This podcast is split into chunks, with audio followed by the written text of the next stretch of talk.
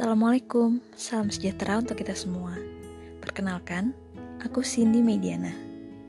Aku adalah lulusan psikologi yang memiliki minat yang tinggi terhadap kesehatan mental.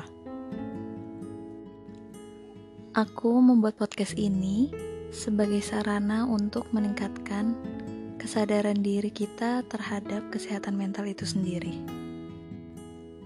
Harapannya, podcast ini dapat menjadi tempat dan wadah untuk berbagi, baik kisah, pengalaman, harapan, maupun pelajaran dari diriku sendiri maupun orang lain.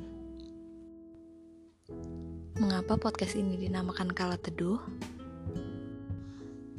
Karena aku yakin kita semua membutuhkan suatu waktu untuk meneduhkan hati dari segala yang terjadi di hidup kita. Untuk itu, mari bersama-sama kita berikan waktu dan jeda pada diri kita untuk berteduh melalui podcast Kala Teduh.